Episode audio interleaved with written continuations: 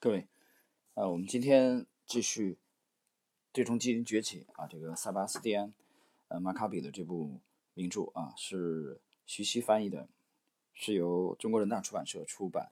我们今天呢，进入到第一章啊，第一章的应该是最后的一个小节。我们看一下啊，内容也是相对来说比较简短。一九六四年初。阿尔弗雷德·琼斯邀请一位年轻的分析师去曼哈顿的公司吃饭。当时他已经六十多岁，已经得到了十五年前想要的物质享受。他家人的车从道奇换成雪铁龙，最后换成奔驰。琼斯看着这个年轻的分析师问道：“你在旅馆小便之前或之后洗手吗？”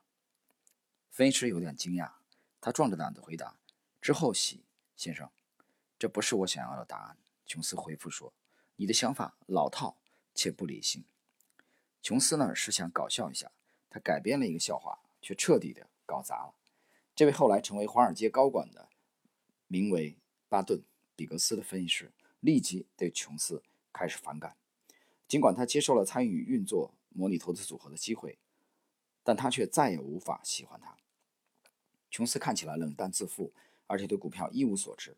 但现在他却在享受着年轻分析师们辛勤工作的成果。自己却只是偶尔出现在办公室。其实我解释一下啊，巴顿·比格斯在我之前的牛股模型专辑里面已经提了无数次了。啊，这是呃大摩的之前的一位非常出色的呃这个管理者啊，也是一位著名的这个分析师。他这个已经离世了啊，美国人。他呢有几部啊著作都非常的畅销啊，包括对冲。基金风云录系列啊，应该至少是写了三部。那么，包括还有这个二战股市风云录啊，这本书我非常喜欢。还有这个他的呃巴顿比格斯自己的之前的这种投资札记啊，非常非常好看，文笔也非常好。好，我们继续。这个刚成年即投身于秘密的反希特勒活动的人，从未对投资有多少热情，这几乎不足为怪。他鄙视只对金融有兴趣的刚愎自用的人。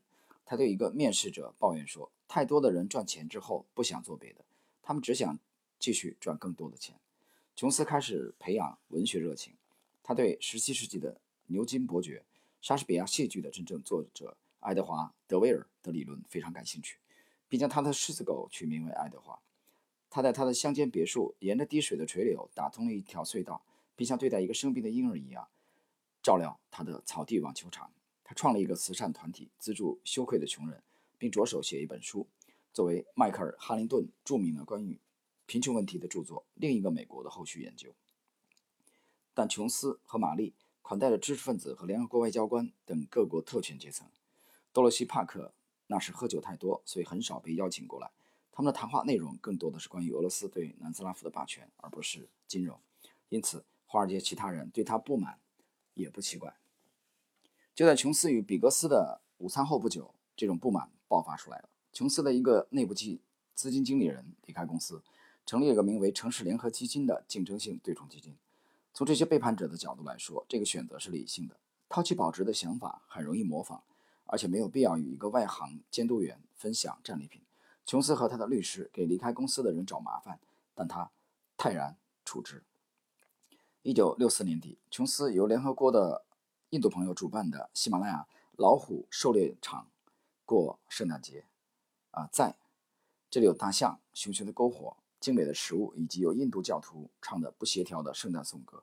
不过，当琼斯不在场的时候，更多的麻烦来临了。琼斯的那个小便笑话的当事人巴顿·比格斯，说服在琼斯公司工作时间最长的基金经理辞职，创立一支净值性基金，还带走了琼斯的一些客户。每个伟大的投资者的优势都是注定要消失的，这只是早晚的问题。他的技巧被竞争对手了解并模仿，他不能再宣称自己比市场更有效。琼斯所赚取的超额利润如何在分配的问题上遭到了合伙人的嫉妒。有了前两个人的倒戈，其他人必然开始效仿。一九六八年初，据说有四十家效仿他的公司，到一九六九年，这个数目估计在两百到五百之间，而且做得好的公司。都由曾在琼斯公司当过经纪人的人来运作。《经济学人》杂志称，新的投资产业约有一百一十亿美元的资产规规规模，这个数字是两年前的五倍。琼斯对冲基金的篡改版对冲基金收入华尔街撕裂，每个人都想为之工作。优势消失初期的影响是自相矛盾的。当第一支效仿基金迅猛发展，消息传遍华尔街，琼斯被视为一个热门新运动的创始人。一九六六年，一段谄媚的描述出现在《财富》杂志上。文章开头说：“我们有理由相信，近期最好的职业投资经理人是个很少说话，也很少抛头露面的叫阿尔弗雷德·温斯洛·琼斯的人。”不知道《财富》杂志从哪里弄来了琼斯的大幅照片，展示了他有着浓密的白发、戴着黑框眼镜的形象。投资者争相加入琼斯的基金，雄心勃勃的年轻分析师也前来谋求工作。这种热闹持续了好一阵子。琼斯本人收入百万，而琼斯的背叛者也大量圈钱。城市联合基金的合伙人买了阁楼、直升机、酒窖，还雇了保镖。他的办公室里都是号称为秘书的妙龄女郎。这一切都使得流言、嫉妒和乐趣更甚。就像《纽约杂志》1968年所说的那样，对冲基金体现了时代精神，而琼斯是他们的鼻祖。这种繁荣引起了监管者的注意，这在很大程度上和四十年后的另一次繁荣类似。1968年，纽约证券交易所和美国证券交易所开始考虑限制对冲基金会员。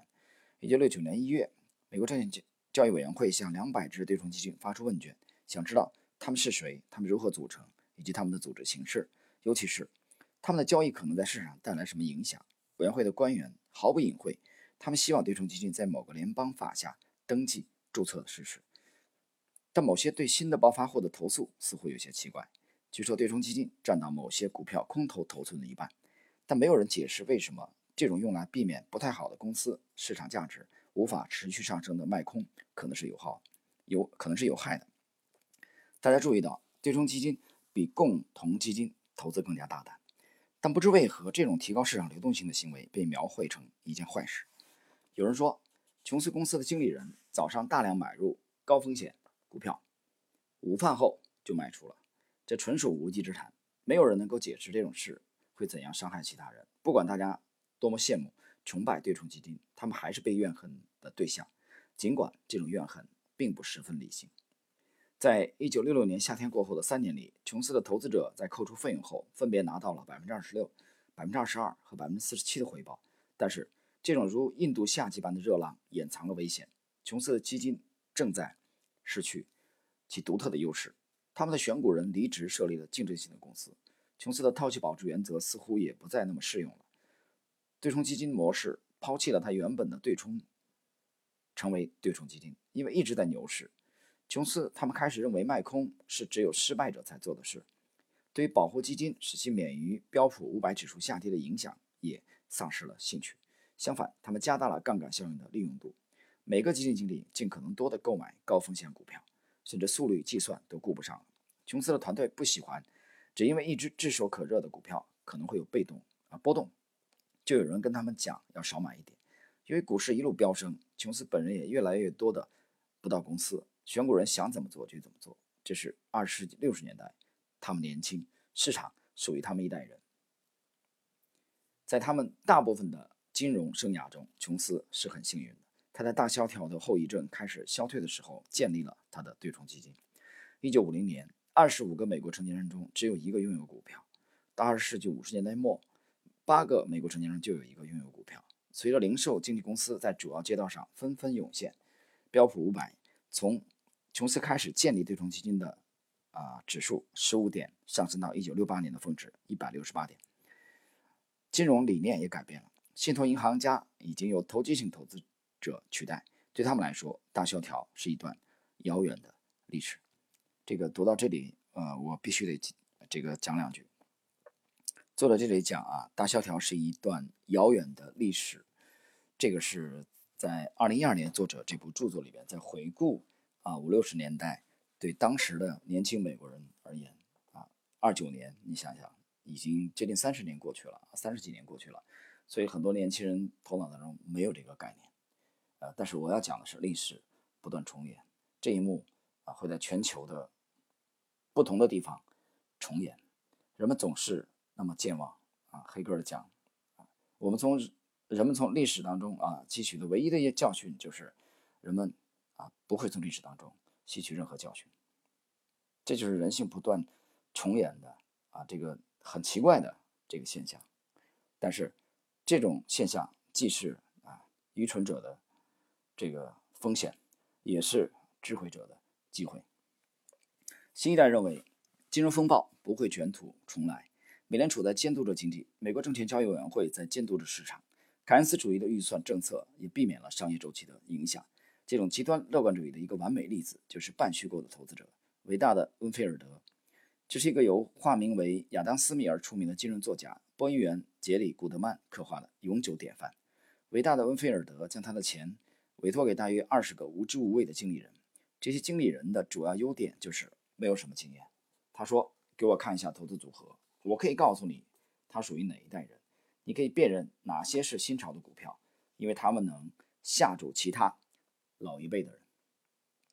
琼斯利用了投机性投资时代，他的财富的一部分当然不是全部，是由于长期牛市的结果。但是，多数啊多经理人竞争结构不能使他的股票免于市场的突然逆转。这也是多经理人对冲基金后来发现的问题。市场越增长，琼斯的表现跟踪奖励机制。对那些冒最大风险的市场经理的奖励就越多，但这个体制缺乏在灾难发生之前的退出机制。一九六九年五月，股市开始暴跌，在接下来的一年里，市值蒸发了四分之一。当琼斯公布到一九七零年五月为止的年报时，他不得不告诉他的客户，他的情况比大盘更糟，他亏损了他们百分之三十五的钱。接下来的九月正值琼斯七十岁生日。这是他们一家值得庆祝的时刻。琼斯的儿媳即将生下他的第一个孙子，他的女儿在生日聚会时宣布了他订婚的消息。他在他喜爱的乡间别墅的草坪上搭起了一个大帐篷，这个帐篷从他悉心照料的网球场一直搭到山脚。在乐队演奏的舞蹈音乐中，年轻人议论纷纷，猜测着谁是谁会是琼斯小姐的未婚夫。但琼斯却不是很高兴，他担心手下的基金管理人员。会不满这种奢侈的场面，他不停地说：“我讨厌被我手下的年轻人看到我像喝醉了一辆水手一样花钱。”在经过二十年的辉煌后，琼斯的投资优势消失了，市场终于追上了他。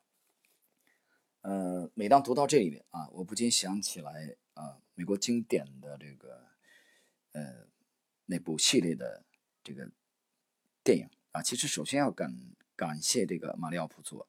的那部名作啊，《教父》啊，《教父一》《教父二》《教父三》啊，这个第一集是由好莱坞著名的巨星马龙·白兰度主演的。啊，在琼斯描绘他经过二十年辉煌之后啊，他的优势消失了这一刻的落寞啊，让我想起来这个科里昂啊，迈克·科里昂这个第一代的这个老教父的那种退隐江湖之前的这种落寞啊，其实。人都会老去，那么每一代的基金经理人也都会老去。那么，在这个时候，新生的力量成长起来的时候，很多的啊老人面对这种优势的消失，其实内心是非常的这个无奈的。但另一方面啊，我们也都知道，其实那个道理啊，物壮则老。呃，我们看到了，就以这个，其实中国的这个影视界也是一样，大家看到这个娱乐界的啊一些巨星。现在都已经没声音了。可是之前的二十年、三十年，啊，他们已经把掌声和财富都已经赚够了，啊，就像当年的利弗莫尔一样，二九年一年的九天之内，啊，就攫取了从市场当中攫取了一亿美元的财富。所以佛教佛教讲啊，人的福报，我理解的就不一定对啊。我毕竟也不是皈依佛教的啊，佛教徒，我只是一个外行，评论两句。就人的这个福报啊，是总数应该是有限的。那么你一天之内把它享用完，你后面就没有了。所以二十年辉煌之后，琼斯也不得不这个面对着一种现实，就是啊，他的优势已经消失了。那么各位，我们今天的内容，就是第一章，谁缔造了对冲基金的第一个神话？琼斯的内容。就到这里，从下集开始，我们进入本书第二章，大额交易的高手啊，新的时代，新的一篇，已经啊翻开了序幕。好的，今天我们的内容就到这里，我们在下一集。